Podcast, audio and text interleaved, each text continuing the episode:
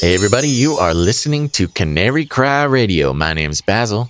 And this is Gons. Welcome to episode number 130.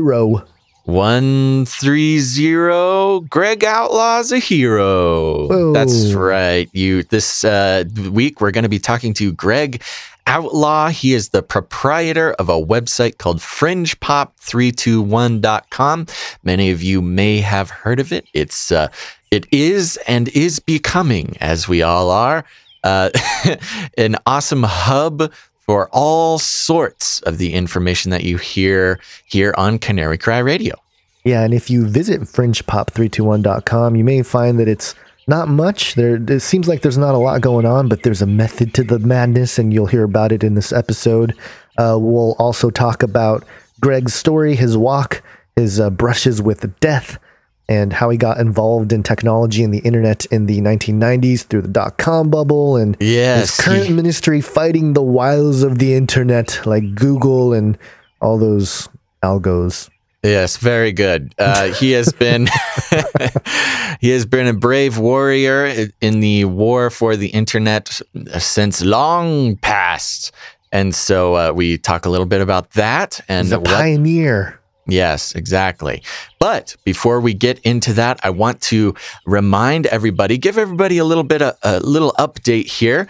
Last week, last episode, we released the Canary Cry Radio Patreon. That's right. And many of you listened to our special little message, and many of you chose to just skip that one. And if you if you haven't uh, listened to our special announcement yet, it should be there on the feed a couple of posts ago. Why don't you go ahead and take a little listen to that?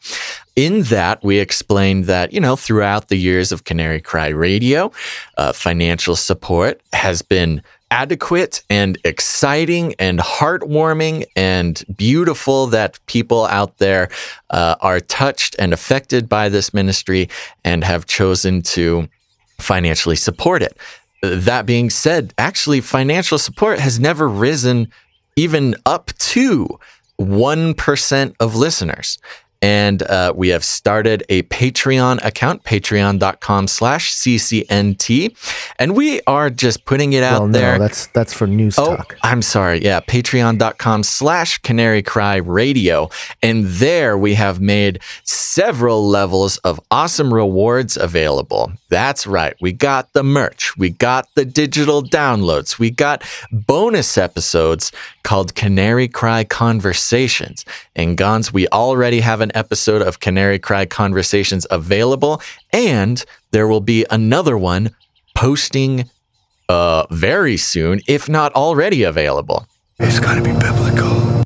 Head over to patreon.com slash canary cry radio if you want to support this ministry. And we're just, uh, uh, we're not shooting for a dollar amount. What we're sort of keeping an eye on is if we can even get the, uh, the supporter to listener ratio even up to 1% would be great. But we, we're just going to see where the Lord takes it. So if you have been edified or touched or educated or just entertained by this show and would like to see it continue, head over to patreon.com slash canary cry radio. Let me Uh, jump in too. Also, mm-hmm. uh, we are planning to do an episode on a four-letter thing, uh, which has confused some people. Uh, when we reach 100 patrons, and it doesn't matter what dollar amount, it could be one dollar a month. We've hit 25. We're quarter of the way there, Basil. It's not too bad. That's right. Maybe we should give away one of the letters since we're a quarter of the way there. Is, that, Okay. is that a good plan? Yes, I will give the letter. The letter Okay. is A. A, A is the letter, and we're not going to tell you which which it's in there somewhere. The letter A has something to do with this very special episode, a topical uh, duo episode that Gonza and I are planning. And it is our first goal. If we can get 100 patrons to sign up for even $1, um, Yes. we will be Especially when that. your daughter comes up to you while you're recording this asking for money. This is how it works, folks. supporting Yes. I got to keep that sweet family. that sweet, sweet wet food in the cat bowl, people. Um, No, but thank you for everybody who has gone to patreon.com slash canary cry radio and enjoyed one of or multiple of the the many rewards we have available there okay enough about that I think that's actually all the important stuff. Make sure to head over to Facebook and search Canary Cry Community. We have over 1,100 people in that group now, which is just astounding. And all sorts of amazing conversations, really deep, meaningful conversations, as well as fun memes uh, that you can impress all your Facebook friends with. So head over to facebook.com slash Canary Cry Community. And uh, also, in case you've missed it, Canary Cry News Talk is still going and we are getting into it. So if you have yet to subscribe to Canary Cry News Talk, y'all need to head over there now. I get it. Subscribing to new podcasts seems like a big commitment, but if you like Canary Cry Radio, you're going to love Canary Cry News Talk. Comes out every single week, um, so you can get your weekly update. Okay, I think that's about it, Gons. What do you think? I think that is all. Uh, there's plenty of info for people to sit on. Yes, sit on that. Okay. And while you're sitting there, strap in because here we go. This is our episode with Greg Outlaw. It's gotta be biblical. From FringePop321.com. The world is receiving a censored internet on the basis of Christian Catholic ideals. But at what cost? Be careful. You have been born in a world that is very hostile, sad, and full of misery and suffering.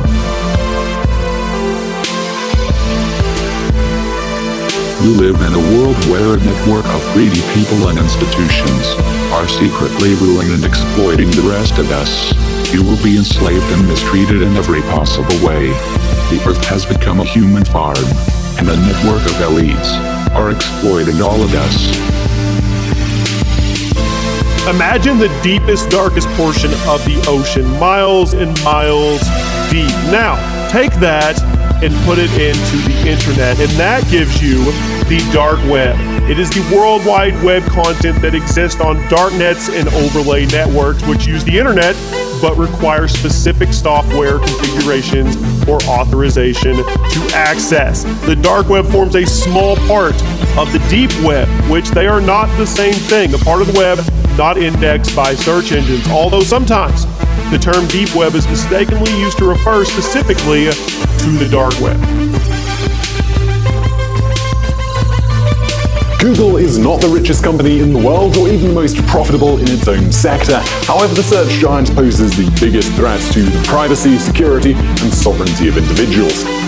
Despite the origin of its algorithm with public funds, Google has grown to immense size and strength as a private company that will continue to act in its own interests. Research now shows that Google's information collection is only rivaled by the NSA. Its growing influence and partnership with the Washington establishment should also worry users who may wonder whether their information is being routinely passed to government entities. Google is everywhere. It's powering your phone, Android, directing your travels, Google Maps, and of course, it's dominating the internet. The notion that Google is simply a benign company that hopes to change the world for the better must be seen as a naive notion. This is Canary Cry Radio.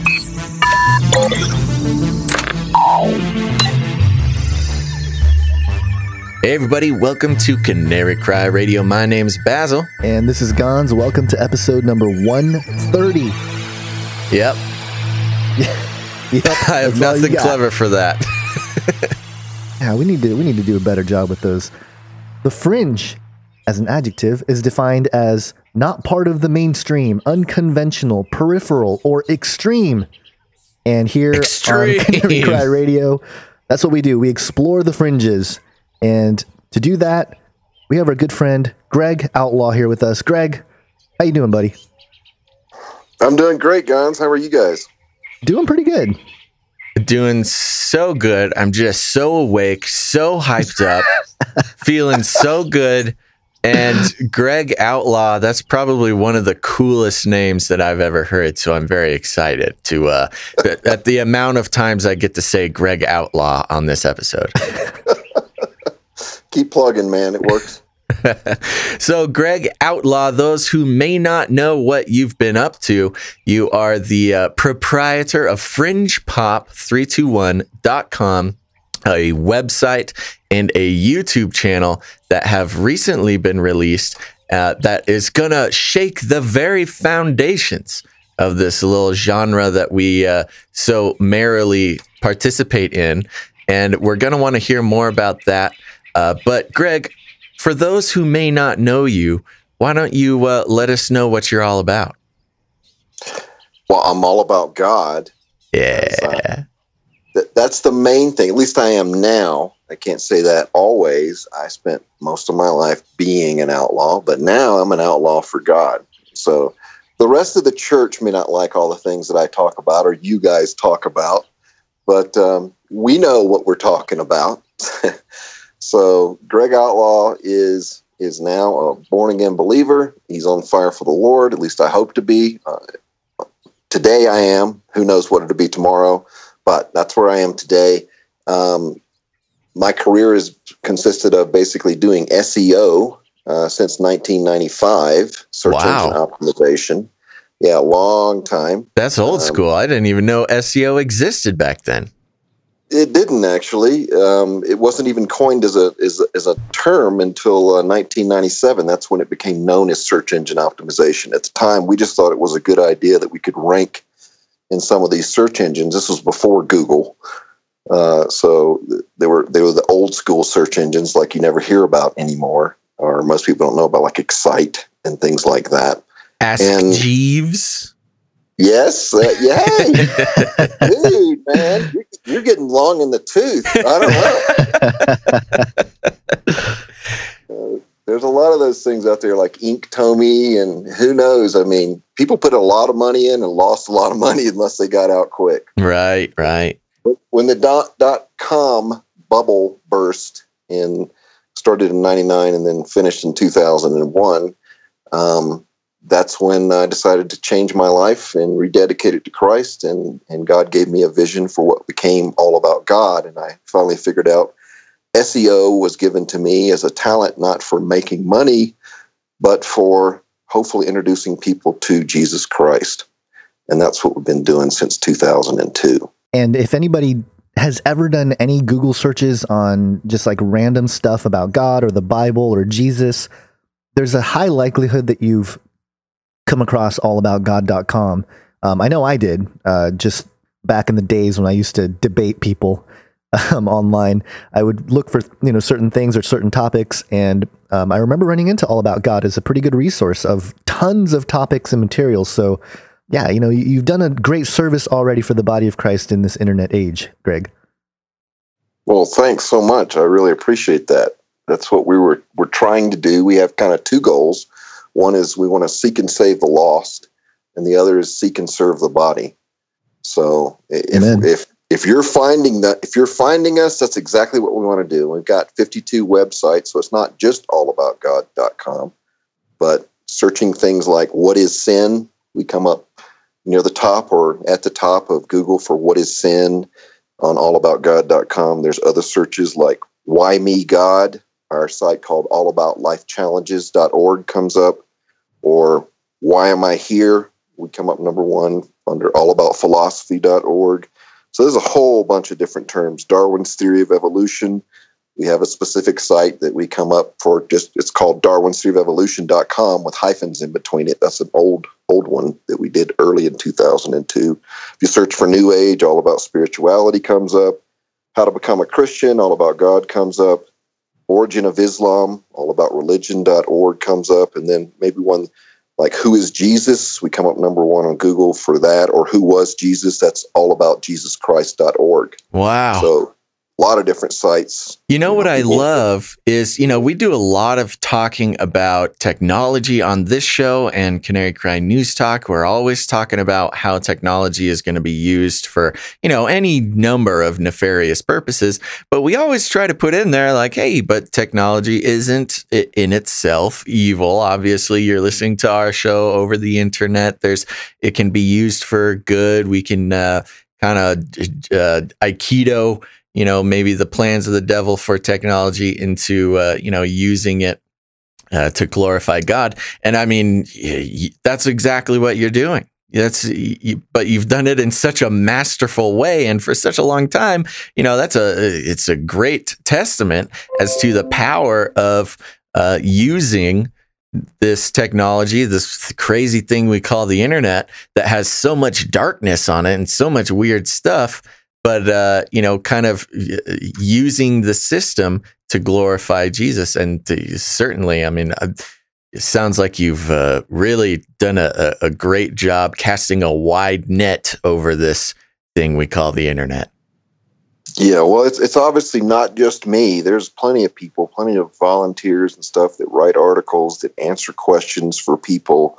We have about let's see, about twenty thousand uh, pages of content spanning f- fourteen languages and across fifty two websites currently. Well, I guess fifty three with FringePop321.com. So that's the that's the latest one. Holy smokes! I had no idea. That's those are that's some real numbers, my man. Yeah, it's a lot of late nights. You would know all about that, right?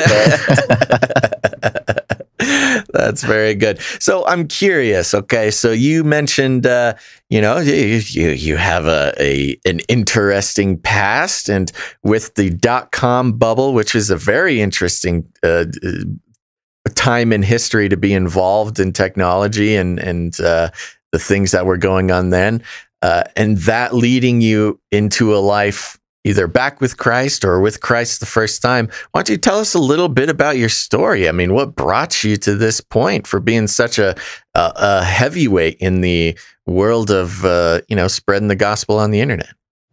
Sure. Well, I'm not going to share everything. It, it would take too long, but but anyone interested in my complete testimony can go to uh, vimeo.com slash AAG7, like the number seven. That's all about God seven, AAG7, vimeo.com slash AAG7. We'll throw that in the show notes. yeah, that's that's all up there for free. But but the the main gist was is that um, I got saved when I was twelve. Um, my father was uh, head of the deacons at a small little Southern Baptist church in Greenville, South Carolina, and and uh, he ended up cheating on my mother with the secretary of his company. And what came out of that was church discipline. Of course, he was removed from leadership and being in a in the, the kind of the belt buckle of the Bible Belt in South Carolina, uh, there was a lot of judgment, of course, and a lot of other things in a small little Southern Baptist church. And and uh, I know I was saved when I was twelve because there was change in my life, and I started teaching vacation Bible study. Uh, I don't even know if they have that anymore. At everywhere, twelve, At twelve, you're the supposed to be six-year-olds- you're, supposed, to be, in attending. VBS. Yeah, you're not supposed to be teaching at VBS. Yeah, well, it was it was it was right before I turned thirteen, so I'd been saved six months. Wow. and, and uh, but but it was ju- it was basically just a six year old. So it's like flannel graph. It's not really hard. This is Jesus. Here's the Noah's Ark. Right, right. It was more like that. But there was true change in, in my life. And then when my dad did that when I was 14, I just didn't want anything else to do with the church because of all the what I felt like I was being judged. My family was being judged. And I left the church. Um, and since my father had already left the house, it wasn't like my mother could control me very well. There's only so many beatings you can do. And then she realizes it does not working.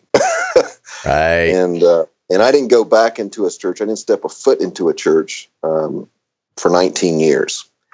And being that long on the outside, it might as well have been like I wasn't saved. The only way I could tell the Holy Spirit was was indwelling me was every time I would sober up, um, I would have this horrible depression and this conviction, like I needed to, you know, ask for forgiveness and and go back to church and obey what the the Holy Spirit was telling me. And so I just stayed really drunk or inebriated, intoxicated in some way, shape, form, or fashion, whether it was drugs, illegal drugs, or alcohol, that entire 19 year period. And most people go, "Wow, that's just like outlandish. How can anybody do that?" And uh, uh, the way the way you basically do it is when you step foot out of the church, you make a whole new set of friends that don't know God, and um, they know you when you're always on drugs or something. They just think that's who Greg is. He's just a happy-go-lucky guy.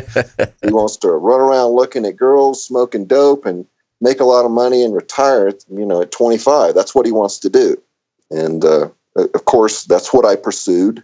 I did make a lot of money. I've had several companies. My wife, my wife now, Candy, and I started several companies together, and we made a lot of money, uh, multiple times, um, well over millions of dollars. Uh, lost that money uh, because we were both into serious drugs and alcohol. Wow. And and um, the one of the the ones we started toward um, right when the internet was starting kicking off in '93. I've been online since 1980, so a long time. Uh, I've been online through through the ARPANET. At first, it wasn't actually really the internet. Ooh, even before the DARPA. Yes, before before they added you know that little defense. Defense, yeah. Which basically means war. right. Warpa. It's Warpa. Yeah. So been on a long time, but when the internet took off and and uh, I left South Carolina following my wife to be back to her home state of California, and we moved there. And I can't remember the exact day, but whatever the day was that you know O.J. Simpson did his white Bronco run. I don't know if you guys remember that. Oh, I remember that. I remember. I was trying to watch. Uh, I think it was like the NBA playoffs or something on TV. The whole time they had it in the bottom right screen, the little white van, The slow Yeah, that- moving, the slow moving white van. Yeah. Yeah, when he did his little bolt, that's when we that's when we drove in to Orange County, and and Wow. uh, we moved into Dana Point and uh, lived there. So I don't know if it was ninety three or ninety four. It was somewhere around in there. Uh, and then we started an internet company because that's that's why you go to California. At least that's what I thought. It was a good reason. Uh, we started an internet company called BusinessFinance.com, and the idea was to create a a search engine that would connect people that had money, like venture capitalists, equipment lessors, uh, small business uh, banks, and things like that. People that had money with people that needed money and had a great idea. And it was free to all the people that had great ideas. So we kind of accelerated really what ended up becoming the the, the dot com you know fallout. We kind of accelerated that bubble by putting together this service and it launched in in 1995 so we were like one of the first 10,000 websites on the internet. And you know now it's like i don't know it's something like 70 or 80,000 new websites go up every day. And that's not including people just adding facebook pages or or some mm-hmm. social media thing. So it was really early and there wasn't a lot of people. And that's when i started doing what would become known as seo um, at the same time, I'm living a double lifestyle, a dual lifestyle, exactly like my father did. So it talks about, you know, in the Bible about the sins of the father, they're visited upon the sons. Um, that was very much true in my case and in my brother's case. We both lived kind of uh, double lifestyle. So I had a business lifestyle that everybody thought everything was fine, but I was always on drugs and uh, and I would go to bed drunk. I'd wake up drunk. I'd smoke pot. I'd, I'd be popping pills during the day, doing cocaine, Vicodin, all kind of things uh, like that. Party And, animal. uh, yeah, l- way too out of control. Way too out of control. And um, I got involved with, of course, a whole lot of hallucinogenic drugs. I actually hooked up with Timothy Leary on the web in 1995. I was communicating with him. I, I, I actually this is gonna this is gonna freak you guys out. So you've read Brave New World, right? You know about the island. Yes. Okay. Yeah. So this guy named Bruce Eisner, uh, who wrote the book called Ecstasy, an M or MDA Ecstasy, the MDA story, um, actually started this this uh, nonprofit organization called Island, and it's at island.org. He's dead now, so you can't go there anymore. But if you go to archive.org, you can find it. And uh, I actually was one of the charter members that char- charter members that funded that and helped start it with him. So I was not only big time into the drugs themselves, but big time into that cultural change and shift. Really? Wow. Yeah, I'm a freak show, man. And well, uh, that's so fascinating because at, at the time, I mean, that was a huge sort of counterculture movement and one that is uh, pretty consistently referenced today, especially in our uh, circles, as one that was uh, certainly being used by some sort of agenda. Uh, what was it like being mixed up in that? Uh, well, honestly, I was just in it for fun. So I didn't really have an agenda. It was just like if if you get to party and you can hang out with guys that you know been partying since the '60s and know what good drugs to do and where to get them, what an advantage to me. So mine was a little more hedonistic. You're than- so than pragmatic. typical. really. It it is interesting though. It's it's kind of like a it is commentary on when you're just a part of the world. It's almost like you don't even realize you know what what you're supporting or what you're you know what kind of ideologies you're holding and things like that. It's just crazy. Uh, wasn't Timothy Leary the one that also talked about how uh, virtual reality is sort of the the LSD of the modern era? I think he said 90s, but um, Oh yeah, he was he was big time into Marshall McLuhan. He would talk about the medium is the message, you know, and and uh, all of that. And he had this great video that I thought was great then. All this psychedelic stuff shooting out at you on the screen from, in 1995, and and it was basically just it- it's it was absolute trauma based mind control. The stuff that he was doing, absolutely without a doubt, shocking stuff but uh, it definitely brainwashes you into that culture. And I really felt like, you know, that's the truth. That's the way. This this God thing, yeah, that's great. I believe in God. I believe in Jesus, but we can all be one, and that's what we need to be. We need to be one. You know, that monism kind of kind of belief system. right, yeah, yeah, which Yeah. speaks right into the global brain and all that stuff. And It does. So it's saying I feel like kind of like Saul and Paul. You know what I mean? yeah, one minute I'm like I'm doing the very things now that I'm fighting against. I was doing back then. So kind of a bizarre thing. What ended up happening, what changed all of this and brought me back to the Lord, uh, really was um, in 1999. Well, I, I, started because I drank so much and partied so much. I eventually developed uh, what's called uh, pancreatitis, and before it was just acute pancreatitis.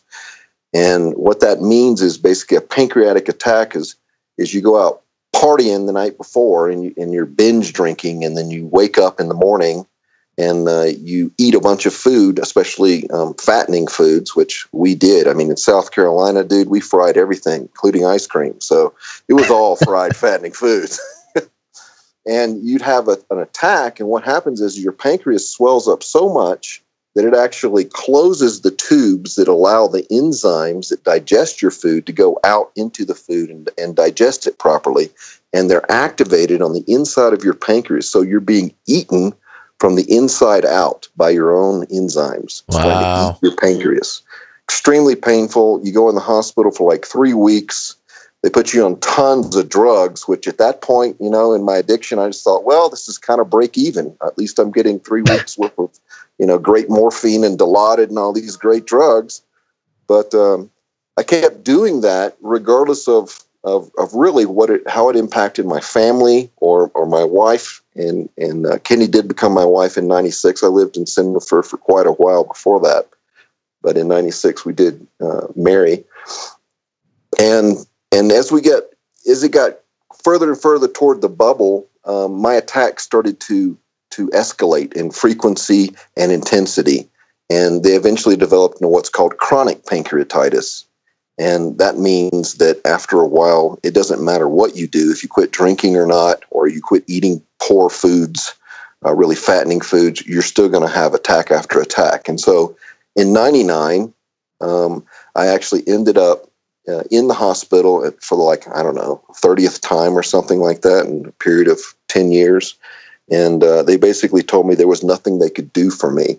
And I was like, what? What do you mean, nothing you can do? And they go, well, really, you're terminal. There, there's nothing we can do. And at that time, they only had really experimental surgeries for removing your pancreas. They didn't have any successes, except I think one.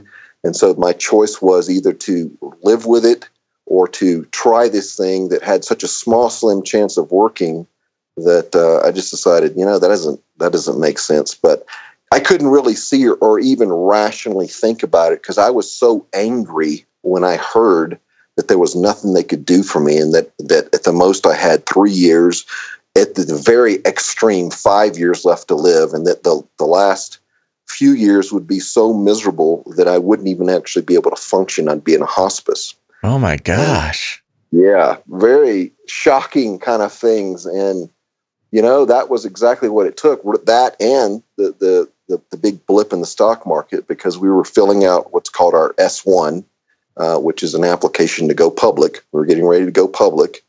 Uh, at the same time, all this was happening in our company. And um, and so I fell on my knees. This is December 7th, 1999. So Pearl Harbor Day. I fell down on my knees and I cried out to God and I just said, God, please forgive me. Whatever time I have left on this earth, I want to live it for you. I want to give it to you, whatever that is.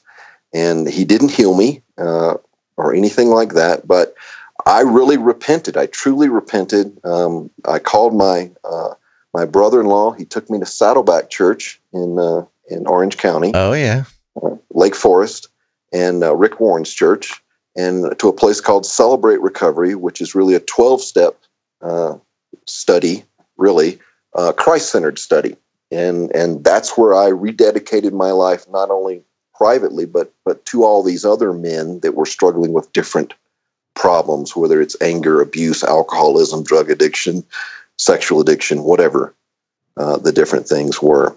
And I started confessing my sins to these men that I had no idea who they were, I didn't know. And you're only supposed to take like maybe five minutes to actually share. Well, I started confessing sins and I couldn't stop. I mean, literally, I was just tears just flowing down my face, seriously, and I could not stop. And the the leader, the facilitator, just let me go on. And I must have shared, I don't know, 30 minutes or an hour you know, 19 years worth of sin. There's a lot of sin in there. but when I was done with that, I felt like I was so clean, so brand new, and I could feel the presence of God inside me like never before. I mean, just like powerful. I could feel his presence. But I'm still dying and and um, so I start reading God's word. In this period from 1999 to 2001, April 2001, the Lord healed me of this terminal illness. So I'll, I'll get to there. Um, but during this time, every day, I'm reading God's word and I'm praying, and I'm crying out to Him, I'm, I'm asking for forgiveness of all these things. Whenever any kind of sin that I do comes up, I'm, I'm instantly confessing it. I mean, I'm just wholeheartedly pushing into the Lord because what happened to me was was really, you know, it was extraordinary. One minute, you know, I, I'm I'm getting ready to be a multimillionaire, you know, and possibly a billionaire by going public. And it was me and my wife that had majority uh, ownership of the company. And there was only one other person in the company that had stock, even though we did have employees, they didn't have stock and um, it was going to be a lot of money. We turned down several offers. Um, the first one was like I can't remember if it was five or ten million, and then we had one for fifteen million. The last offer we turned down before we decided to fill out the S one and and try to go public was twenty five million. Oh my and we god! all the yeah, and we walked away from all of that money uh, basically and, and threw it away because it ended up with nothing when, when of course the bubble broke. But at that period of time, my life consisted of this when, I, when I'm, I'm seeking God again. It basically, I'd wake up from a drug induced sleep. Oh, I couldn't eat for a year and a half. So I'm in a hospice. I'm in a hospice in my house. The nurse comes and visits me. She trains my wife, Candy, how to hook up what's called total parenteral nutrition. That is actually putting it into my neck and feeding me through the neck. So you, you bypass the the pancreas so you don't activate the enzymes and cause problems. Oh my god! So I basically, yeah, I fasted for a year and a half. Really, that's what it That's pretty to. impressive. That is bro. crazy. That's a serious fast right there. and and so my day would consist of you know going to bed full of drugs, waking up, drug induced sleep, really hard to get up. I would grab a, a tablet of morphine. I would I would take it. I would have liquid morphine. I would drop it on my tongue. Um, and I would just sit there and wait for that to kick in so that I could actually physically get out of bed. My wife disconnected me from the tube that fed me all night long, and I would go out in onto my deck and just read God's word for eight hours a day and pray, um, and just seek Him because I wanted Him. You know, when you have that that moment in your life where where you really you really realize that all the money in the world cannot save you it can't change you it can't change your terminal condition that all this pursuit of power and wealth is basically meaningless And then the pendulum swings to the other side, and you realize not only did Christ die for me, but that he actually gave me a second chance on earth to make a difference. I mean, really, there's like there's just nothing I wouldn't do for Jesus. I mean, that's what it came down to. It's it's an earth-shattering, paradigm-shifting event in my life like never before. Wow. I mean, that's a, that's a, an experience that not a lot of people get to have. I mean, it's unfortunate that a lot of times these sorts of changes come hand in hand with, uh, you know, a, a, tragedy of one kind or another. But, uh, you know, a lot of times, depending on who you are, that's what it takes to get your attention, huh? It certainly was what it took to get mine. I don't recommend going down that route. Actually, yeah, yeah, yeah, we can learn and learn from our yeah. You've, you've, cleared here. the path for us. Yeah, don't don't do it my way. do it Yahweh. Yahweh. Very good. So um, yeah. So what what ended up happening though the for the longest time I didn't understand why God wasn't healing me because I did believe He healed. I, I really did, and yet for a year and a half He didn't. And and it was he was sanctifying my life at least you know the large major sins. So i was trapped in pornography and i got free of that. I used to watch football like all the time. I mean ah the deadliest sin. Oh well it depends. if if you're if you're doing it to the exclusion of your of your wife right then, sure. then yeah, it can be. It, it, can be definitely. And you know, the cheerleaders that didn't help either with the pornography addiction and everything. Ah, uh, sure, yeah. Um, so as he cleaned up all of those things and dealt with all those things, one of the the last major things in my life was still I was holding on to businessfinance.com, that company. And even though I wasn't there running it anymore and someone else was, um, I was still waiting for the bailout. And I felt like the Lord told me this is the day before he heals me that I need to walk away from that company. And he told me basically that it was blood money and that I couldn't take a cent from it. And I had to make a decision and go, okay, I've invested six years, so it's 2001 now. I've been started in 1995. I've invested six years worth of work and I get nothing out of it. And all I have is basically $400,000 in debt from launching it. And, and, uh, you know, the venture capital we used, we, we, we used all of that too. Um, but that was just our personal debt from launching it because we were we were funding a lot of it uh, personally. And um, when when I made that decision to walk away, and I had no idea how I could take care of my wife, I didn't have insurance, I didn't have anything, and I'm dying. Um, it was like it was just okay. I'm going to trust you, God. I'm going to cast it all upon you and you will either sustain me or I will fall flat on my face. And most of the people around me, including my wife, thought I was an absolute idiot. You know, what are you doing? You know, you're throwing away everything we've worked for. At least we could get something out of it. And when I did that, I woke up the next day and I didn't have any pain for the first time in three years. No, no pain. No way. Gone. Wow. Right? I didn't, believe immediately that I was healed. I'd love to say I did and have a great, you know, story, but I didn't. It took it took quite a while. It took like about two weeks before I truly believed that Jesus Christ healed me. I would I would basically, like I said, wake up, take the same medication because one, I'm addicted to it at that point in time. Taking 300 milligrams of morphine a day, uh, plus the stuff I would drop on my tongue, I was just addicted to it totally. And so I took it anyway but I didn't have any pain. And, and as that kept, I kept waking up with no pain. I was just like, you know, finally I got to the bliss. Jesus Christ healed me. He did something. And this pain management physician that all he does is prescribe medications for people that are terminally ill. So you get as much as you want, really. That's kind of where it goes. Um, they just want to keep you, you know, comfortable until you're dead. Uh, he basically calls me. Um, he's in Fountain Valley. I'm, I'm, of course, in Orange County. He calls me and he goes, You need to come see me right away. You haven't fulfilled your medication. I'm concerned about you. And uh, I said, Well, I'm fine, Doc. I quit taking your meds. And he goes, You need to come see me now. I went, Okay, uh, I'll be there. Um, let me, uh, I'll be there in an hour. And so I, I hung up the phone with him. I drove up to Fountain Valley to see him I'm sitting in the waiting room. He actually comes out in the waiting room. You know, he never does this. his he's biggest like, client is he's going to lose his biggest client here. Yeah, I think he was concerned he's going to get sued or something.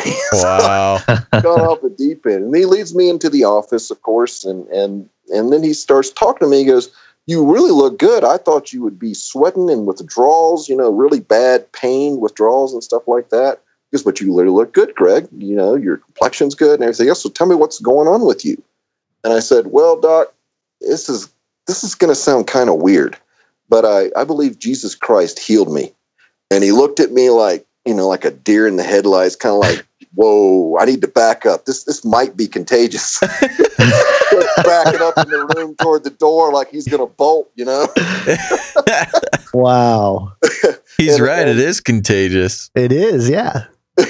And he and he goes, he goes, well, it's it's it's not it's not it's not that it's it's not a miracle. I didn't say it was a miracle. He said it's, it's not a miracle. It's it's something. It's some kind of mind over matter game that you're playing, you know, something like that. And and I just felt like the Holy Spirit well up inside of me, and I just spouted off and I said, look, Doc. You know what you're doing, and look, I, you've been treating me for what a year and a half now, and you've been giving me nothing but tons of pain medication. I haven't been able to eat. I haven't been able to uh, focus or do any kind of work or anything else. I've had massive amounts of pain to where I, I uh, basically am immobilized and in my bed most of the day or most of the evening. And then in the day, I'm just sitting in a chair all day reading. And that's it. But how do you explain that I'm eating again? I don't have any pain anymore, and I quit taking your medications, and I'm not having any withdrawal symptoms. How do you explain that, doc? And he just looks at me like speechless. He has nothing to say. And then finally, it's like this long, pregnant pause. And then he goes, I guess you're right. I guess it's a miracle. And I shared Jesus Christ with him. I shared the gospel with him that day. He did not come to faith in Christ. In fact, as soon as I got done sharing, he was out of there and I didn't see him again. that, that was it. But he got a good seed planted or watered that day. That's for sure. Um, Yeah, that's interesting. That that kind of experience, you know, it's it it flies in the face of everything they've been taught. yeah. And it's it, it's interesting how it's um you know, the same way Christians are characterized as like, oh, they don't touch topics or or any anything that could come in conflict with the view or with the belief, but uh it's interesting how the tables were flipped in in your uh, experience there. Yeah, it was uh, it was bizarre, and then all of a sudden, right after that, God just started moving majorly in Saddleback Church. So there was like, I don't know, at that time, this was two thousand and one or two, no, two thousand and one. Um, some people there from um, Campus Crusade for Christ, which is now called Cru, that did the Jesus film. They were putting together a Jesus film DVD and they wanted to have my testimony on it because they heard about it from some people at Saddleback. And so they actually went up to the same doctor with me to visit, and the doctor verified no, it's impossible. I don't believe he's healed. I don't know how he's having no pain or how he's not taking medication or how he's eating. I don't understand any of that. And he, he wanted to have that conversation too. So I love that. He I was mean, willing to go on record. yeah, at least that guy's got conviction in his beliefs there. Unfortunately, he absolutely believed. He wouldn't wouldn't say it was a miracle. He said no, it's just not possible. He couldn't. He needs to keep his job. sticking to his guns there. And so that little due diligence meeting that I had to take up the, the Campus Crusade representative to that thing, I said, I'm sorry he's not willing to say, you know, anything more. Because, well, I didn't really expect him to say anything more, but I heard plenty. I heard enough. You're on the DVD. And so I'm on the I'm now on the Jesus film DVD and or whenever they released that, I don't know, 2002, I think. And then and then I also was asked to give my testimony at Saddleback during six services. Um, and I did. I gave my testimony, just really short and brief, and that's what brought over a ton of volunteers that actually launched All About God. Was being able to share my testimony uh, to sixteen thousand people over six services, and uh, that's when we started it in two thousand and two. Wow. I- It's it's just incredible how God uses the worst situations imaginable to bring about just such powerful influences for Him on this earth. So that's uh, that's fantastic, and you know, a- a- hey, it's a great uh, great testimony, not just for you know the types of miracles that God can do, but the turnaround that can happen in your life when you uh, do start focusing on God, when you do make it all about God you know the, some of the darkest situations can be turned around. That's pretty amazing. Yeah, it is. It's been a. So like- how did? Uh, sorry to interrupt there. Go ahead. Well, how did you make the switch from the All About God, which uh, again, I cannot say it enough, a very powerful uh, structure here on the internet for people to learn about God and and and correct things about uh, spirituality and, and and what lies ahead for us in this life and the next. Uh, how did you go from that to uh, coming out on the fringes a little bit, joining us out here in the deep end of the pool? Well, I, because of my background and all the drugs and stuff, I was always into you know aliens and all kind of strange, weird stuff. But when I did come back to faith in God, I shelved all that. So I, I put it all down, and I felt like the Lord just wanted me to focus on, you know, learning just the Word, just simply the Word, and and so I did. But then in 2008, he started leading me to start investigating all this stuff. And for a while, I thought, you know, am I sinning here, Lord? Am I looking at all this stuff again, and and pulling up all this, you know, drug paraphernalia and, and this countercultural thought, this fringe area? Is this is this bad? And for the longest time, I thought maybe maybe it is bad. Maybe I'm just feeding my flesh. But then I, I got to a place to I didn't want to do it at all because I, I had this false conviction that was my flesh. And no, the Lord clearly spoke through many providential circumstances. Say, no, this is what I have for you next. Is I want you to focus on this area because there's a lot of people that are we're starting to talk about that. I mean, Mike Heiser, you know, Dr. Michael S. Heiser has been talking about it since it, the early 2000s. You know, doing stuff with Guy Malone and others with alien resistance. Yeah. But um, and then Kent Hovind was talking about Nephilim and all that other stuff. Uh, and so I, I was finding people, but I didn't find a lot of people that were specifically actually wanting to put the gospel on those pages and actually rank them in position. And I thought, well, maybe that's what the Lord wants. You know, I, I don't know what He wants on all this. I don't know how He works in your life, guys, but He doesn't usually lay out a complete vision. It's more like, here's one step. When you obey that, I'll give you the next one. Amen, oh yeah, brother. one hundred percent. so you know there's no there's no way to take credit for anything like oh i figured all this out on my own. No. It's just obeying each step as god as god opens that door you walk through it. And um and so when i started doing that and then i, I said no i'm not going to do this anymore. I got this this false conviction like you know it's just going too deep. I got stuck in the rabbit hole basically. It's Yeah. easy to do as you guys know once you find one truth, it's like it leads to this one and this one and this one and this one, and before you know it, man, you're like you're in, you're Alice in Wonderland. You were somewhere, Yeah, that's but you exactly are no right. longer here. you're not in Kansas anymore, Dorothy. Yeah, it's gone. So, um, what ends up happening is that I injure my back somehow, some way, and this is in 2008. The same time, the Lord tells me to go off payroll at All About God, and it wasn't like we had a large payroll. I was making three thousand dollars a month, um, you know, in 2007, and so it wasn't like it was. That was all the money we had. We were able to live off of that because we moved from California to Colorado Springs, which is you know much more cost effective. Obviously, Yeah, yeah. I was gonna say three thousand dollars a month in uh, Orange County. I'm pretty sure that uh, officially qualifies you as homeless. Yes. That- What are you trying to say, Basil? I'm saying head to patreon.com. We need to get Gonza a living situation. Yeah.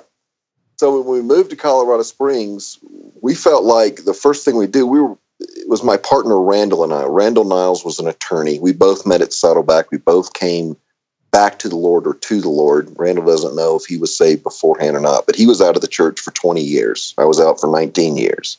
We were both prodigals. And and when we came back, we were on fire. And so he was the attorney that would be great at summarizing all this information, this great apologetic information that we were learning and devouring like crazy, um, into one page executive summaries with some hook at the bottom that that got you closer to the next step that leads to the gospel. And, and that was the entire strategy. It was what we called a flow. it was a flow. No matter what you searched for, if you searched for Darwin's theory of evolution, you entered on that page, well, then it would just take you about 10 pages to get to the gospel. In other words, you'd have to go right. through evolution and then, you know, the DNA double helix and how that's intelligence and design. And then you go into the Bible. Is the Bible true? And you'd use archaeology, prophecy, mathematics, and everything else to prove it, anything but scripture. And then once you laid that foundation that the Bible is true, or at least it's supernatural, then we would start introducing scripture of who is God, and then who is Jesus, and why Christianity, and then the gospel. So that, that's kind of called the flow. So there's a there's literally thousands of flows depending on where you enter. If you enter on if you do a search for who is Jesus, you're really quick to get to the gospel, obviously, because you're asking the right question but a search for Darwin's theory of evolution that takes a lot longer. So when we did this, we thought, you know, we can't possibly write enough content fast enough to do this, but God has really given us a gift of ranking all of these pages. We were just like ranking everywhere like crazy across all these websites, getting about 4 million visitors a month coming in um, and, and, and thousands making decisions for Christ. Uh, now, yeah, it really incredible. And when we got here, we thought, you know, our part in the body is this. And there's tons of people out there with great content. And we tried to go. Uh, so we met with Focus on the Family, which is out in Colorado Springs. Met with Compassion International, international students. I fl- was flown to Florida to meet with the Campus Crusade guys. All of them, we offered to do free SEO for them for absolutely nothing. And, and you know, people just didn't get it. I guess we were we were a little too much on fire. I mean, we, we were kind of ridiculously on fire. You know, we didn't care about money. We didn't care about any of that stuff because we both already lived that life and found how empty it was. We just wanted to see more people come to faith in Christ. And so that we were sitting in this huge, I don't know if you've ever been to Focus on the Family, but they have this like UN sized boardroom. I mean, literally, they have microphones. You speak into microphones they have a screen that's like 30 feet across, diagonal, 30 feet across. And you're presenting in there for something for free, something that they're expecting, you know, to be charged for. And nobody took us up on it. Everybody turned us down. And I was like, yeah, I was like, gosh, what's going on? And, and I, I understand it now. That's kind of a mission critical element. Element SEO has become a mission critical element for a lot of websites, and they don't want to trust that to a volunteer relationship right. where maybe they think that we might just abandon it or something. They want some monetary component. So when God told me to go off payroll, the next thing he told me after I obeyed that step was, I want you to start consulting to these large ministries uh, in SEO. And so what ends up happening is that all of these companies that I went to to give it to for free in the beginning started paying me for the thing I was willing to do for free. So that was how I made my living. Yeah, it was bizarre. I guess it's just that was just bizarre. So Focus on the Family paid me seventy thousand dollars for two months worth of work that they could have had for free, and I'm like, you guys know what stewardship is? You should look that up. go back uh, to school. go back to school. Well, that, that was a school of hard knocks. There was nothing to learn there. so anyway, during that time, I'm doing the consulting, and so I have a lot of free time because basically all about God is running itself. People, are, the volunteers are writing content. People are putting it up onto our had a proprietary uh, search engine optimization content management system, so an SEO CMS uh, that we used, and and all they had to do was follow those instructions, and it basically automated the SEO for all about God. And so I basically would, would spend one day a week doing consulting. I would spend four days a week uh, doing all about God, or and, during that period of time from 2008 to today has been focused on studying fringe pop, fringe pop topics. So going really, really deep into the rabbit hole, finding the people, and I, of course I came across first in 2009. David Flynn was like a big one. I don't know when you guys yeah. got into it but he, he was a big one. He was talking about the Nephilim and all this other stuff. And that's when, of course, I found him and Guy Malone and I found, you know, Mike Heiser. And I was like, wow, of all the people that I've heard talk about all of this stuff, I like all of it. and I was just loving all of it. But Mike just seemed to have a really good grasp of it, and he would always reframe it in a way that would made biblical sense to me better than the other stuff. I love the other stuff. It's just that I guess after a while I got tired of the candy and I wanted to get back to some meat, and he kept Right. trying to lead me to meat. And of course, discovering the v- divine counsel uh, and all the stuff that Mike talks about, that was like that blew me away. Yeah. It's just like I knew that. I knew it. I knew it. Actually, you know, it's not like it's it's impossible, but to hear someone of his caliber, you know, talk about something like that, it was like, yeah, it's absolutely real. We are in a battle, and all of these these gods are over these nations, and that's why we have so much trouble in the world, same as in the past. And um, so I did started. I, I sought out Mike to form a partnership with him, and he uh, I helped him start his um, nonprofit organization, Miqlat.org, and Fringe Pop 321 is a joint venture of really Miqlat.org, allaboutgod.com, and uh, the guy that's doing the videography work, uh, Rev21 Digital, which is Brian Cole, who used to serve at All About God uh, since 2003. So that's what we've been focusing on as of late and and really it is to to get the gospel out specifically i mean put it on every single page once the the website starts ranking. So if you were to visit fringepop321.com today you wouldn't see the gospel or links to the gospel on those pages.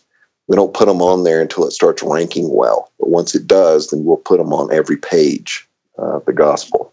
That's interesting. And not to change the subject too much, but it's interesting that there's that aspect to the strategy of uh, boosting these pages in a way that, uh, you know, is, is obviously very effective. You obviously know what you're doing.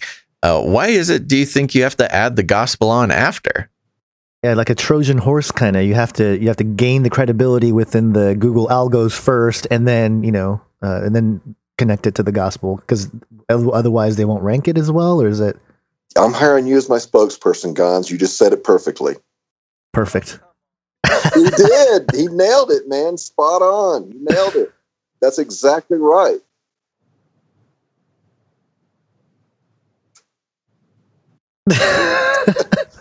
it's because because Google is so against conservative or conservative Christian content that is anything that's not talking specifically about that content. You know, in other words, it's fine. You can talk all all day long. If you're uh, maybe you've heard of gotquestions.org, I volunteer and I do their SEO for them. Uh, they rank in a lot of different places. So GotQuestions.org, because almost all of their questions are Bible focused and have Bible verses la- labeled in the articles, they have no problem whatsoever ranking. But as soon as you break out and you want to talk about science, philosophy, you know, any of these fringe topics, any kind of conservative topics, you want to talk about abortion or is homosexuality a sin or any of these other things, you're immediately being pigeonholed and you're being looked at. And and part of the reason that I chose uh, Mike Heiser to do that is is really the only way to make this work now. If it, if it doesn't, if your footnotes that you put on these new pages, they, if they're not available in Google Scholar, a Google Scholar search, you can forget about ranking on fringe topics. Really? Simple Hmm. as that. This is so fascinating. We're going to have to pay you $70,000 uh, every two every two decades to help us uh, figure this out. We're back on the free mode now. We're back on the free mode now. So Woo! Got I quit consulting. I still have my website, gregoutlaw.com up and, and I still have it up to where I can consult and I will consult for, you know, larger organizations. But really my thrust today is I felt like since the beginning, God has told us that we were to seek and serve the body, not just seek and save the lost. And so now we're trying to offer this technology platform, this SEO CMS, along with you know templates, or if you're in WordPress, it would be called a theme, um, for free. That basically we know, and we spent literally years building and perfecting to rank well uh, in Google specifically, and we're giving that away for free for anyone, anyone uh, willing to put the gospel on their pages. Simple as that. So That's amazing. Well, that's great. That sounds great to me. And I'm assuming uh, anybody out there listening can have it for free. You know, it's pretty, it's not infrequent that we get somebody contacting us talking about some new project they want to start, which is fantastic. And uh, but it's a it's a it's a tough business out there trying to start a new website, trying to get people to come by. And uh, unfortunately, because it is so difficult, a lot of people lose hope. They lose the fire. They lose their uh, motivation or or the resources even to keep going with something that isn't catching. So this seems like a great resource uh, to be able to actually, uh, you know, follow what God is calling someone to do, but do it in, in an effective manner. Yeah, we hope so. I mean, that's really kind of the goal behind it. Is is one, we want to make sure the gospel gets out there, but at the same time, we want to saturate Google with truth so that they get to a place that, hey, if we don't choose to rank, you know, some of these sites, we're really not going to be able to have a conservative voice. And either two things are going to happen. Either Google will budge, like Facebook is starting to budge in some of those areas, not most of them. I, I will give grant that. But they're starting to budge in some of those areas now that they've been caught, busted for a couple of times. Interesting. But, but now that Google is is doing it, we really feel like Google's going to have two choices if if we pursue this and other companies pursue it. And I don't think it's just I don't think it's just our one ministry. I mean, we're a very tiny ministry. We really are. There's basically nobody's on payroll here at all. So all of the money goes toward the work. We hire contractors um, basically to do the work. Uh, so they're we're paying only for deliverables.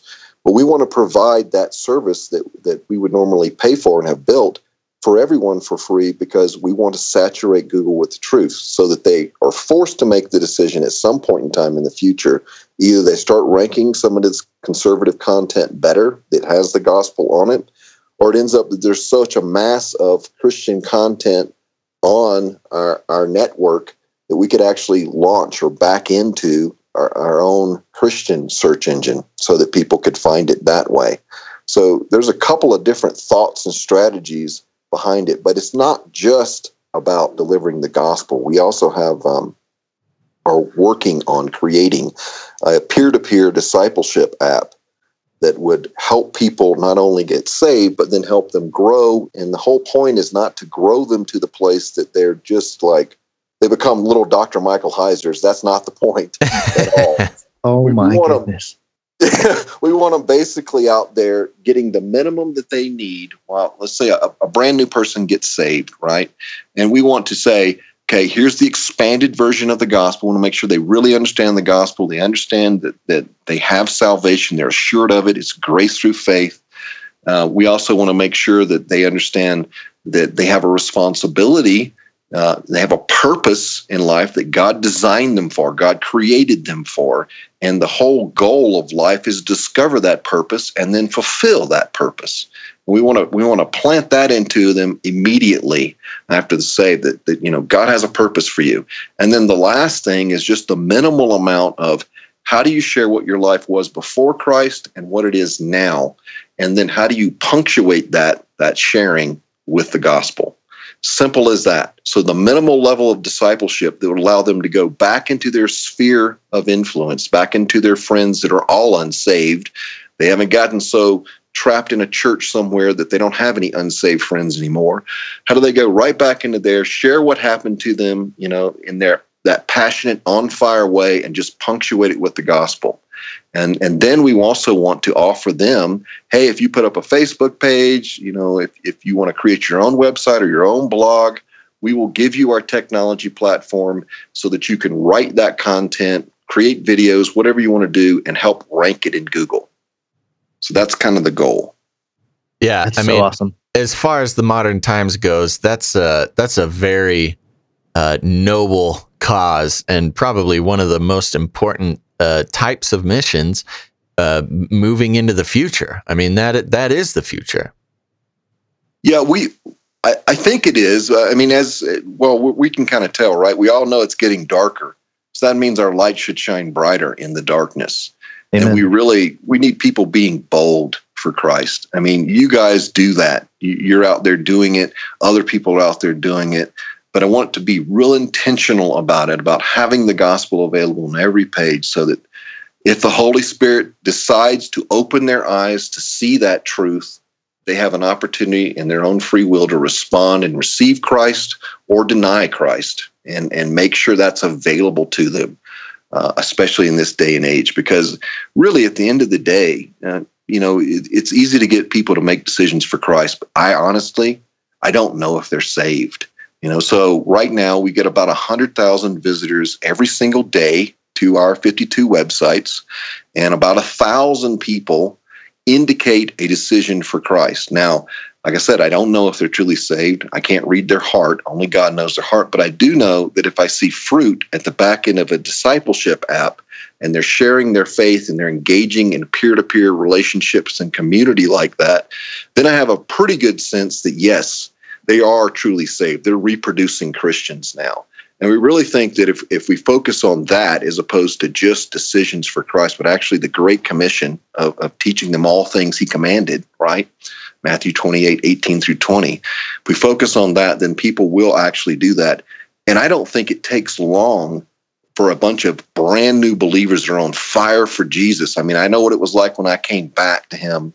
I was on fire for him and I was sharing my faith everywhere uh, online, virtually everywhere else. But if we had enough people mass, you know, 30,000 people a month that were truly saved and they're out there sharing where the audience becomes an army for God, sharing the love of Jesus with these people, I think we're done. It's, it's Matthew 24, 14, and this gospel of the kingdom will preach, and then the end will come, right? And all the world, and then the end will come. Yeah, you know, I, man, I, I've been looking at that passage a lot recently as well um, seeing this technological revolution, the fourth industrial revolution, and all the you know all the evil stuff that we point out, building the the technocracy and everything else. Um, but there is this element of getting technology or getting, uh, or at least with um, you know the new financial systems that are taking place, the fintech. Uh, this mm-hmm. idea of banking the unbanked and and getting uh, you know, everybody in onto the one world digital currency. But that same window of people are the same folks that uh, are the unevangelized. And so this really seems to be an opportune time to ride the wave of technology being redistributed uh, around the world and make sure that the gospel is available. And if you create that peer to peer kind of network of Christians doing their thing, that that is brilliant because uh, it kind of leads to my my other question, which is, um, what do you picture as you know the internet uh, being for the end time Christian? Because you know, as you said, uh, Google already doesn't like conservative views or certain Christian views uh, that you know tap in from a, a, scientific or a fringe source or whatever. How is that going to continue to lock down? Do you think in the future? And how are you creating your system, or not your system, but this this this entire you know network, this peer to peer network, to to battle that whole uh, encroaching internet lockdown? Well, uh, let me back up a little bit and first talk about the acceleration of people jumping on the internet, and, and then it'll lead me into that. So, if you look just at the stats, so if you go to stats and you look at from December 95 to December 2005, 10 years, that's when the first billion people got online on, on the internet. And then the second billion got on in five and a half years after that. So 2011, it takes you up to. Um, then the, the next billion got on in three and a half years. So that's three billion, and that takes you up to 2014. And now the rest of the people up to, to the end of 2017 got on the, the the extra the next billion got on in three years. So it's still accelerating. People kind of forget that and they don't think about that. But but the impact of the smartphone of of Facebook. So you know what man intends for evil, God will use for good right? It's what he's doing. And with Facebook and Google, all these people that are running out to India and they're throwing up blimps and all kind of weird things so that they can satellites and everything so they can cover uh, all of these places that don't have access, that don't have the internet with internet access, free internet access specifically to their services, obviously. Um, we think that that God is going to continue to accelerate. And and what what our stats show and what other people's stats show is that by 2025, so that's only what seven years away, a little less than seven years away. Um, by that time, 7 billion of what will be then almost nearly 8 billion people will be online with a smartphone and have access to the web. Whew. So we, we really feel like this is the time and that the device, at least for now, you know, I'm not saying that watches and who knows what other kind of wearables and stuff that come into play, and hopefully not, you know, any people embedding, especially not Christians, embedding technology in their bodies and skulls and stuff. And it's, you know, there's a genuine need, like you know, it's a cochlear implant or something like that. Um, we think the smart, the smart device, the smartphone, is kind of that path, and we think that that um, blockchain technology which is obviously used by cryptocurrencies and all kind of other stuff. And you guys talk about that all the time, especially Gons. Um, is one road to that, um, but it's not the only road. So, in other words, decentralized. If you know the history of the internet, really, what we had in the very beginning, and from '93 to '95, was a decentralized internet and power structure. That's what we had originally. And the people that have been on as long as I have, us old geezers that have been on that long, when we see blockchain, we see a return to that. I mean, that's really what I see. That is decentralized. The only problem currently I see with blockchain is that it's not hardware infrastructure independent. But they're working on that. The folks at Blockstack and other places, they're working hard on that particular problem. And we really think, as much as I don't like the idea of 5G just being released without any kind of testing or anything else, or what follows 6G or whatever it else, else will be in the future, those technologies, 5G enables the ability of peer to peer communication without an internet whatsoever. Now, could that be blocked? Of course, it could. But we really think a smartphone, whether it ends up being having to be a private smartphone, you know, I heard you guys talk about LISNR. Maybe that was on. Maybe oops. Is, was that on? was right. that on the extended report? No, that's great. That's a great that's pitch. yeah, we it talked is. about LISNR on the extended report of uh, Canary Cry News Talk. Okay, so things like that, where they're actually putting hardware in there and it's subsonic and they're doing communication over that. Part of that is actually built into 5G and what the future of 5G is. Uh, so it's not just in in just what LISNR is doing, but the fact that they're doing it kind of tells you two things. One, you're going to have to create your own hardware. So we're going to need to create a smartphone ourselves that is not linked to any kind of hardware infrastructure by one of the you know five giants of the web. You know, where it'd be Google, Apple, whoever. Um, that's one thing. The other thing is, is, is just because you can do it this way, does it does it mean that it's going to be non-detectable? In other words, as you enter into the tribulation, people start taking the mark, and, and I'll just I'm going to confess it up front. I used to be a pre-trib rapture guy. I just don't see that as happening. I, I would love to be. I'm still willing to say yes. I'll go at any point in time, Lord.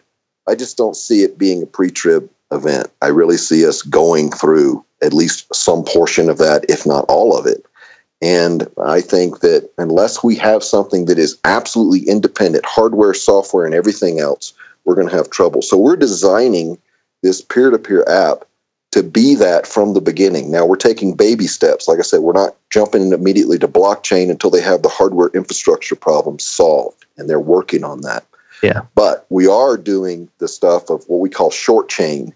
So it's using the principles of a blockchain, but we're kind of making it our, our own. So we're, it's, it's being customized. And I have a great CTO, uh, Chief Technical Officer named Jim Kalak, that's with me in All About God. And that's what we've been working on for the last three years is thinking through this large problem. So we've thought about what happens when the DNS servers no longer work. In other words, you, you can't just type in a like allaboutgod.com and end up on our site. What happens there?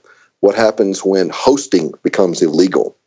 And and you can't get you know uh, one host or whoever else people uses out there. You can't get that because your contract's illegal. What do you do when you don't have money to fund it? Can you fund seven years in advance and add money each year that automatically pays for whatever infrastructure you put in place?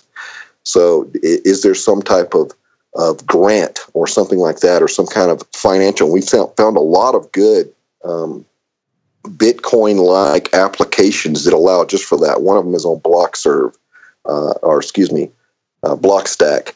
uh, that specifically does that and allows people to take party uh, in something and get rewarded based on their work. I can't remember the name of the app, or I would share it. But um, there's a lot of good things like that, and we think God is putting together these pieces that obviously, like you started out in the beginning, can be used for evil. The technology is really neutral at, at, at this level, but we can turn it and use it for good, especially if we think about it critically and really pray about it and say, God, show me everything and as he shows us that one step of what's next, we take that step, and then you know the next step is revealed. The next step is revealed, and we really believe that at the end of the day, it might be little nano satellites. It might be a connection that are just via this kind of like LISNR type of of uh, hardware that you were talking about. Um, we, we were we weren't thinking about that necessarily because that was the first I'd heard about that was on your extended report. So you guys out there, if you're hey. not if you're not doing the Patreon thing with these guys, you're missing it. You're I missing can't believe it. we broke a story to Greg Outlaw, the the, the Godfather of SEO. Man, you, like, you break stories to me all the time. You guys are great. Come on. hey, we must be on to something, Gons. Yeah, yeah you know good. you know what you're doing. That's for sure. You're you're a very important part of the body, and at least really important to our outreach because we think about the things that uh, that you're reporting on. We do, we really do, and you pray about them. So we really think that that whatever that looks like. In other words, what I'm saying basically is we have no idea how to get from where we are now to there. We don't know. Well, we didn't know that either when we started All About God in 2002. So, what I do know, God is faithful. And if you obey, He will give you more to do. That's as simple as, as, as it comes to me. You got to trust and obey. It's that old song, you know, trust and obey. It's simple as that. And so that's what we're doing. Amen.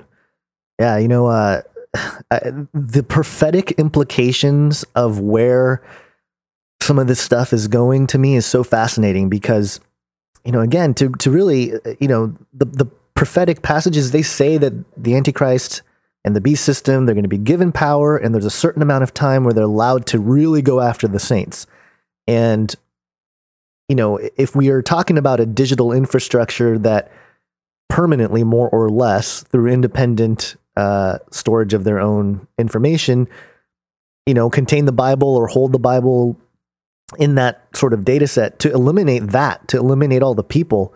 I mean, that's a pretty extensive uh, slaughtering campaign, you know, to really get rid of it. Um, you know, people people say you can EMP everything. Uh, I guess that's. I always hear that. What are your thoughts on that? Because I always hear people say, "Well, you know, couldn't couldn't they just EMP the whole thing to, to shreds and and there you go, we're done." This they certainly could, and and you read the Book of Revelation, and, and I don't like to try to put some kind of you know 21st century spin on it or 22nd century whenever it's going to happen. Although i think i'll be amazed if it you know if the singularity is not the the the end end, end capped. In other words it's not going to go any further than 2045 because there's not going to be any left, anyone left to save. I really believe that. So i think there's a cap on how long it can go. Now, i'm not i'm not predicting anything man. I'm just saying what my thought process is. It's pure speculation on, on my part but at the same time, as as all of this takes place and the beast rises, um, which you know, simple to me. It looks like Google and Facebook and all these things. That certainly looks like, if not, it's not the infrastructure for the beast, part of the beast itself. Certainly part of the world system. And everybody jumping on with Bitcoin. You got your Phoenix coming up, according to the Economist, right? 2018. That's the year. So all these things start to happen. I think we have to you know, be very diligent and very focused. And you know, I'm sitting here rambling on, and I forgot what your question was, Gons. What was your question? Uh, basically, what? How are we, you know, going to protect ourselves? Or I mean, I had a couple different questions. First of first off, what the internet was going to look like um, in the end times for Christians, and we sort of touched on that. Um, but then the EMP question. Um, oh, the EMP, EMP question, everything. Yeah. yeah. So I, I don't know this for a fact. In other words, I haven't found any documentation. I haven't bothered looking, but EMP is a big problem, and and I see it as I really believe they have already figured out how to handle that through some type of Faraday cage, Faraday enclosure, wireless Faraday infrastructure that that protects a cell a cell phone or some other device, some other electronic device. And I'm sure the military has all of that, what, what they call hardened technology on that. Um, and so I really think that whoever developed those things, those things will come out in the marketplace, especially as we as we head toward the end. I'm going to trust God that somehow those are going to come out, and that's going to deal with the EMP. At the same time, I can read the book of Revelation just like you guys can, and and while while obviously John is thinking about something that he's seeing, the vision he's seeing, he's trying to put it into words he understands. So he might be looking at at tanks when he's talking about horses. It could be he's just looking at horses, and there has been a massive worldwide global EMP, and that's gone. I, I really don't know, but but I don't have to know. All I have to do is obey whatever I feel like the Lord is telling me. And He's told me to actually. We actually took a trip to Petra, so mm. we we got a student, uh, a student that was in a university, good Christian young man that we know, known for I don't know 10, 10 or fifteen years. We funded half of his trip to go on an archaeological dig, and as part of that, at the end of that dig, he went to Petra to a mountain called Um El Biara, which is right above the treasury he found the cisterns that um, that we found. We found them online, cisterns, and we really think what it talks about in Daniel 11. I think it was 41 or 43. I can't remember. Something about these three nations would be protected: Edom, Moab, and the the people of uh, Ammon would be right. protected from the Antichrist at the end. Yeah. And when I, I did a search, and so this is just weird. Okay, so I'm in my quiet time and I'm, I'm spending, I'm like, Lord, I don't understand what to do with all of this and what I'm supposed to do, but I'll do whatever you want, no matter how ridiculous it sounds to me, I'll do it. And he, he uh, prompts me to do a search, and I do a search, and this is like, gosh, I don't know, 10 years ago. I do a search for Edom and um, what was the other part of it? It was uh, Edom. Oh gosh, I can't remember. Moab Whatever it was. Yeah, no, but it was just Edom, and it was something to do with some level of um, of uh, technology in end times. And basically, what came up was this dig on the top of El Biara in these cisterns. And I felt like the Lord told me, you need to place some technology in that cistern, something that works there. Whether or not the, the Jews come there or not, you know, honestly, I don't know. That's the way I read it, but I'm not an expert in eschatology. Uh, I don't think there are any experts in eschatology except for the Father. That's where I am with that. Amen. But but uh, but we felt like we were supposed to send someone there, go up, hike up to El Biara at the top of it, pray in front of that cistern, and pray exactly what the Lord wants there. That He would have power over that place, and that anything that that He led us or anyone else to place there, like technology wise, uh, Bibles. So we found we found that people had actually in the, in the, early 1900s sent crates of Bibles there, and they're they're hidden, or at least they were hidden in some of the caves around Petra and all this other stuff, waiting for these Jews to come in.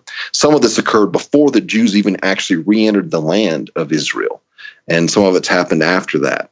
And so we felt like, well, what's our part to play in that, Lord? So we thought, started thinking about it, and we were going to, you know, hike up there with a bunch of equipment after this prayer and, you know, start building servers, put out windmills on top of certain little mountains, solar panels, and everything else, some way to power it independently off the grid. And at the same time, have a hookup into a satellite dish. to start, we were going to start with a just a local. There was a lot of Hughes, like Hughes.net or something like that around the the Jordan area, and uh, and actually hook that up. Now, as as things have progressed, we really think that smartphones have gotten to a place that you could actually eventually, let's say it's seven years from now, put a smartphone in there that does all of that all by itself. In other words, it's a web server it's already got the content on it. It can be just a seeding, a place to seed content into, it's kind of like a BitTorrent to seed them into these other little devices, cell phones and smartphones and wearables, whatever comes in the future. That all of that could actually be used and um, and could be powered for literally seven years if it's a seven year tribulation. Some people say it's a three and a half. It's the great tribulation that we have to be concerned about. I don't know. I'm just going to pick the longest one and go for that. So we were trying to create basically a non managed solution that would allow our content and everyone's content that joined um, this network to be able to be served throughout the tribulation without hindrance. So I don't know if that's possible. I don't know exactly how to do it, but what I did do, what we did do is we invested the money and the time and effort, and a person went there to pray like in a prophetic act over that place, like God had already done it. That's what we've done. Wow. Amen. That is that is one of the coolest things I've ever heard. You can actually see the video on uh, on our on our YouTube channel. I'll, I'll send you a link. You can put it in the show notes if people want to hear the prayer. And it's it's cool because this guy's up there praying, and then all of a sudden the wind starts blowing like crazy. And it just I got the chills. It's like the Holy Spirit is just blowing over Petra. really cool. I love that. I love the idea of the Holy Spirit getting involved in in the tech world and uh, guiding that to where uh, where God wants it to be. I don't know. There's there's something that's extra powerful to me about that. Yeah, well, if he doesn't, we can't, right? He's got to be involved. There you go. And you know, when we're talking about, you know, is this possible? Hey, brother, anything's possible. With God, amen. There you go. Well, that's awesome, man. I mean, this is truly, uh, you know, uh, and we talk about it a lot. It's certainly something the church uh, as a whole maybe is starting to talk about. But um, you know, the the way that Christians are a able to navigate uh, technology, including the internet and interconnectivity, especially as we move into a more globalized situation, one that is going to be coming under much more control uh, if the trends continue that we see happening today. Um, you know, it, it's the importance of looking forward. Now, I'll say this not everybody is going to be looking forward and not everybody has to be looking forward, but somebody has to be looking forward and uh, figuring this stuff out. So that's, uh, you know, I, I want to, uh, A, give you guys a pat on the back and thank you for following the leading of the Lord in uh, those areas because somebody's got to be doing it, man. Somebody's got to be doing it. Why not you? Mm, we're all doing it. You guys are doing it too. Oh, we're doing our best, but you know, hey, we need we need some help uh, from guys like you as well. so that's good. No, we're out. It's a team effort here on the the army of the Lord. Everybody, join on up. Um, so that's that's awesome. And uh, just uh, real quick, let's talk a little bit about Fringe Pop. We mentioned it before, Fringe Pop 321. Now, uh, just to clarify or re clarify for people out there, what exactly, uh, what type of resource is Fringe Pop 321? What can people uh, go there to accomplish? And uh, uh, what are you hoping to have the end user experience be over there at fringepop321.com? Okay, so well, and this is not a diss on anybody, but I, will just tell you up front that when I got trapped in the rabbit hole of fringe pop so long, uh, or in that content for so long, I got kind of defocused off of of the gospel in the Great Commission. And, and I really got quick. I'm sorry to interrupt, but to to define the term that you're calling fringe pop, why don't you uh, give uh, us a little definition of that? Good idea. Okay, so fringe pop basically means um, it's it's anything that's considered to be fringe in the culture today that, that is probably moving from kind of an outlier out there in the periphery to to the center of pop culture. And so eh, Nephilim or Nephilim would be a good one of that, obviously, because now you can't hardly go anywhere and not hear that word, especially if I listen to any of you guys' reports at the end. Nephilim update, baby. Got to keep up on your Nephilim news, buddy. Right. So it's anything fringe in the culture now that, or, or that will be in the future that has a chance of becoming popular in the culture that the church is, as you guys know, totally unaware of um, and needs to be addressed. So that's kind of the, the vision of it, but not just to leave it there, that it has to be a, a coherent, cogent, executive summary of that. So kind of short videos, um, one pagers on, on each specific topic that deals with something specifically that that we feel like or that Mike more than anybody because he's driving the content more than anyone I'm just doing the keyword research to make sure that there's a market searching for it. And, and then actually once they get there in other words giving them and delivering the truth or if not the truth how to think critically about these things not how just to like you know go overboard like i did for quite a while in my thought process at least um, but then how to bring it right back down and kind of land the plane on this is about the gospel and it's about the Great Commission. The other things are great. I find them really interesting. Um, so much so that I, I do have to pray and say, Lord, please help me, you know, keep the main thing the main thing. At the same time, as this explodes everywhere more and more, we feel like more and more people are going to jump on and get this. They're going to get lost. Like like I did or like others have done, and they're going to kind of lose focus and lose track that, hey, we're actually here for a reason and we're all called to do the Great Commission, however that looks, whatever each of our individual callings are. We want to specifically make sure the gospel's available and they're getting connected in some way through that discipleship, that peer to peer app, whether it's you know in a local church you know, like a t- traditional building or just a group of people meeting in a house somewhere um, that's kind of the focus of what Fringe Pop is meant to be. That's awesome. So it sounds. Uh, I mean, I'm looking around here. It's it's got uh, very easy to navigate categories on there right now, and it's got a, a lot of you know a, a lot of the pretty important categories, or at least the ones that uh, are discussed. You got six six six, Mark of the Beast, alien alien abduction, ancient giant skeletons, anthropos anthroposophy, I don't know what that is. Sounds awesome. Area, all sorts of stuff. Did the Israelites? Esoteric yes, yes. Did the Israelites build the pyramids? All sorts of stuff. Not Gnostic doctrine. I mean, this is like kind of the 101 type stuff that, um, you know, we really need. Uh, it's it's good to have a good 101 basic understanding of, uh, especially one that's uh, you know pr- practical a practical understanding as well as uh, clear and succinct and although hey i'm a lover of rabbit holes as much as the next guy but a lot of times it gets a little out of control. I'm, I'm clicking on the, some of the stuff you have available here. It's uh, it gives a very good overview without for instance trying to go on a wikipedia or something and getting lost in the the dark forest of hyperlinks. Yeah. So it's just a start, obviously, and everything has an asterisk there. It says it's new content, basically, and pretty much everything's asterisk.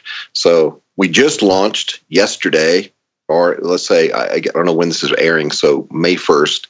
We just launched May 1st, and the YouTube channel launched, which you can get to the YouTube channel by just going to fp321.tv because we don't plan on YouTube actually you know serving our content for too much longer so right now you've got some great videos featuring uh, Dr. Michael Heiser. Right. And so thankfully, Mike, like I said, he, he partners, he did a joint venture, he and his nonprofit and our nonprofit and the, the videographer, we all did a joint venture. So we're all spending our money to create this for this sole purpose to actually, you know, talk about these things that are especially, it's not necessarily everything that you guys are talking about and the fringe community is talking about so much. It's more of the stuff of where has the culture gone from from a popularity so it's really focused on kind of ancient aliens you know the yeah. history channel which has really become the fantasy channel you know? More, seriously. more than anything else. I mean i don't know how you call it history anymore. I guess you know whatever you want to call it.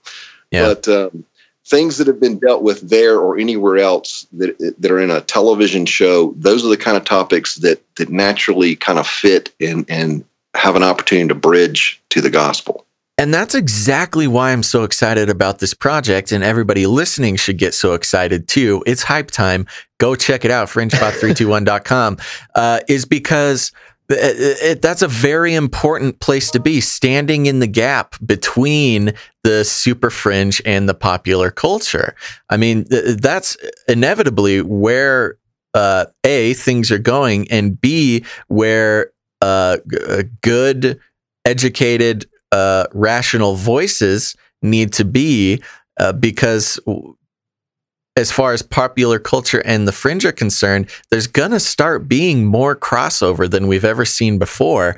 And, um, you know, uh, having a good, solid, quality production, by the way, I got to say on your YouTube channel there, everybody should be very impressed with that. Um, you know, standing in that gap is going to be one of the most important things going into the future. As, uh, like you say, these fringe pop topics are going to become more of a draw to not just Christians, you know, maybe the, the regular church going Christian who doesn't look too much into the fringe or isn't taught too much about the fringe, but also those from popular culture, perhaps secular culture, who are searching out these sort of fringe topics and uh, are being bridged over to the uh, the biblical worldview. So, I mean, this is really an amazing mission that you guys are on, and I recommend, nay, urge all the listeners to go check out fringepop321.com and uh, share it around. It's a great resource to uh, a educate, edify yourself, and also to send people to uh, some content that's very well thought out, very well produced, and uh, maybe, like I said, a great uh, resource between the fringe and the popular culture. So there's there's my endorsement. Well stated. Thank you very Wow. much. I'm, I'm trying to impress Greg so he can put me on his. Uh, So, so now you're my spokesperson too for Fringe Pop. Ha-ha! I did it. I'm The, gonna have to coffee up- kicked up- in. Yeah, I'm gonna up my Patreon dollars, man. I'm up. At, There we go. Yeah. See. Okay. All right. I see how this works. Well, this is fantastic. We're we're about an hour and a half in. Gons. Uh, do do you have a place you want to bring this? If not, Greg, I'm gonna I'm gonna throw it to you again. Um, not really. I mean, I think we covered most of the the things we wanted to cover. I mean, we can get into particular topics, but Greg, do you have any uh specific topics that you're really passionate about right now? Um, well, I'm really big time into transhumanism, posthumanism, technological singularity because I'm a tech head. So I love that stuff. I love the stuff that you always talk about, Gons, and that you talk about, Basil. So I'm very much into that. That will be a part of this eventually. Um, Carl Teichrib will probably be writing some of that content. Um, Ooh, but we're awesome. looking for others. So we're, we're actually looking for authors. So it's not just Mike. Mike is just kind of the start there. But we're looking for some people that kind of have the same uh, feel and the same calling that they want to they want to focus it to get to the Great Commission again, uh, not just just talk about the fringe stuff. Although I love that part of it, um, but but actually want to do that. And so writing on topics like that, um, Carl is really big time into reenchantment and the New Age movements.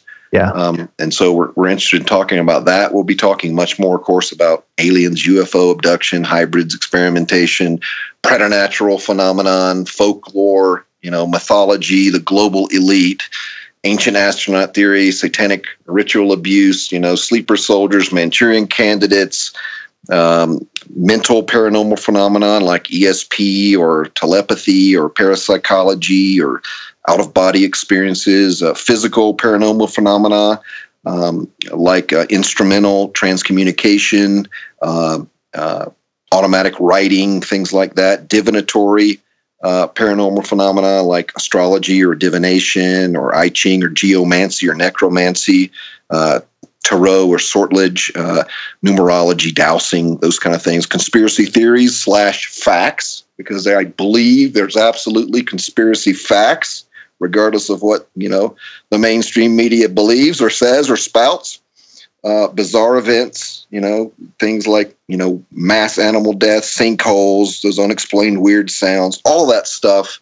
We hope to find people that that are qualified to write about those things and or you know we would love to have people that actually we we bring out to texas and film while we're not in texas that's where the studio is uh, right outside of dallas uh, we're in colorado springs colorado um, but those are kind of the things we want to talk about and we are not and mike is not experts in nearly anywhere close to all those things especially not the technological level the guy is a brilliant biblical scholar he's brilliant with connecting with ancient aliens and UFOs and all that other stuff and, and landing the plane on New Age and, and stuff like that. But the other stuff, he's just, he's not. And so we're looking for, for other authors that are interested in that. So not only do we want um, to help other people that have websites that feel called to this and want to put the gospel on their page for free to do the SEO on their own domain name. In other words, it's all, all coming to you. You get all of it. Um, but we're also looking for authors. So that would be really helpful.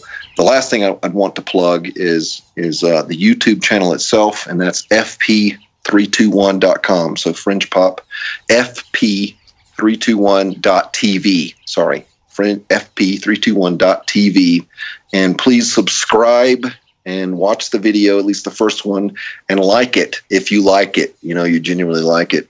And then each week, every Tuesday, we'll be releasing another one uh, for as long and as, as the Lord says, keep going.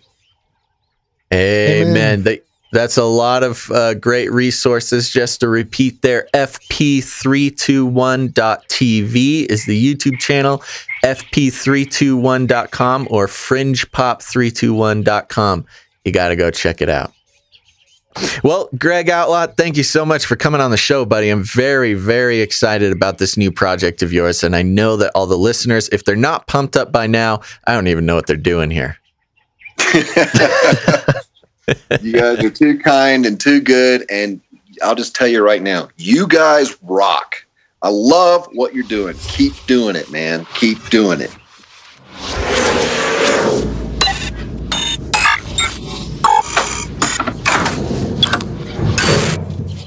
Well, there you have it, folks. Greg Outlaw, make sure to head over to fringepop321.com. I'm clicking around there now. There's a uh, there's a lot of good stuff and a lot of stuff that actually I need to educate myself on. Yeah, that's right. You, you didn't know anything about the uh, Bosnian pyramids. I really the, uh, don't know much about the Bosnian pyramids. Or uh, dinosaurs in ancient Egypt. Helicopters in ancient Egypt. Oh, I knew Ma- about that the Majestic document. Do about that? figurines. That's the Angkor right. Wat Stegosaurus. Uh, there's there's a lot here.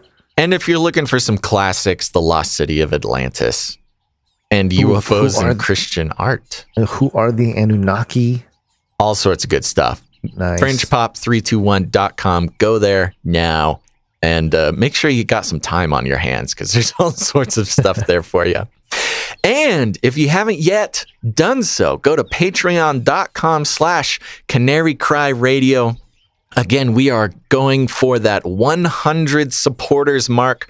When we hit 100, even if it's for $1 a piece, we are going to uh, post our awesome, very exciting uh, duo special episode that I cannot believe we have not done an episode on this yet.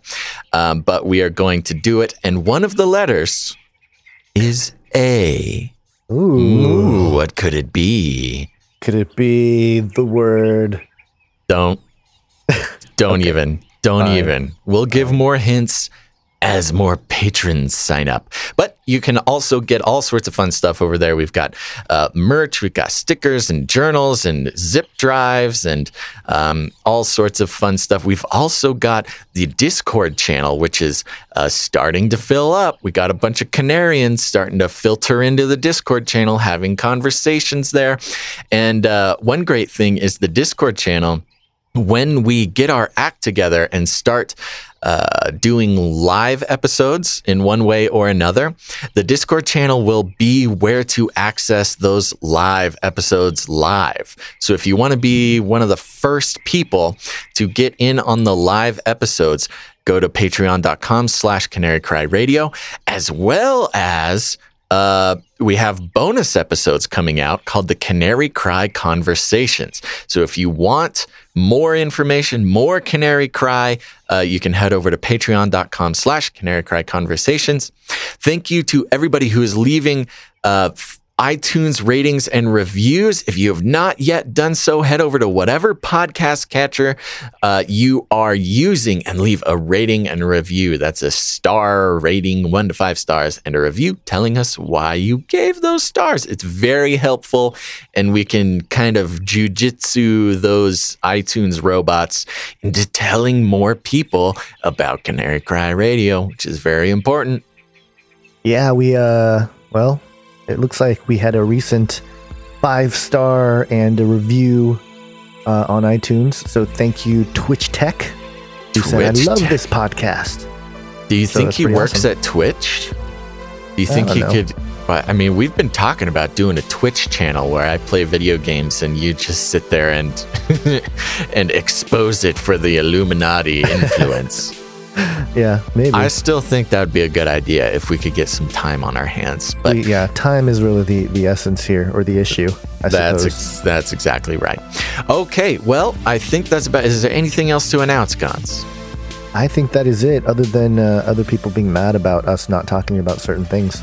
Yeah, other than that, well, if you haven't done so yet, head over to uh, canarycrynewstalk.com or subscribe to Canary Cry News Talk in your podcast app. I believe we're on Spotify too, which is a pretty good thing, I think. Um, and uh, if you still want more, Face Like the Sun YouTube channel is still popping off. Head over there. Lots of good information Gons is releasing. And the Joyspiracy Theory is coming out with new episodes now. So check that out if all this fringy, scary stuff is getting you down. Yep, there you go. Oh, by the way, ah, never mind. That's way too out there. Okay.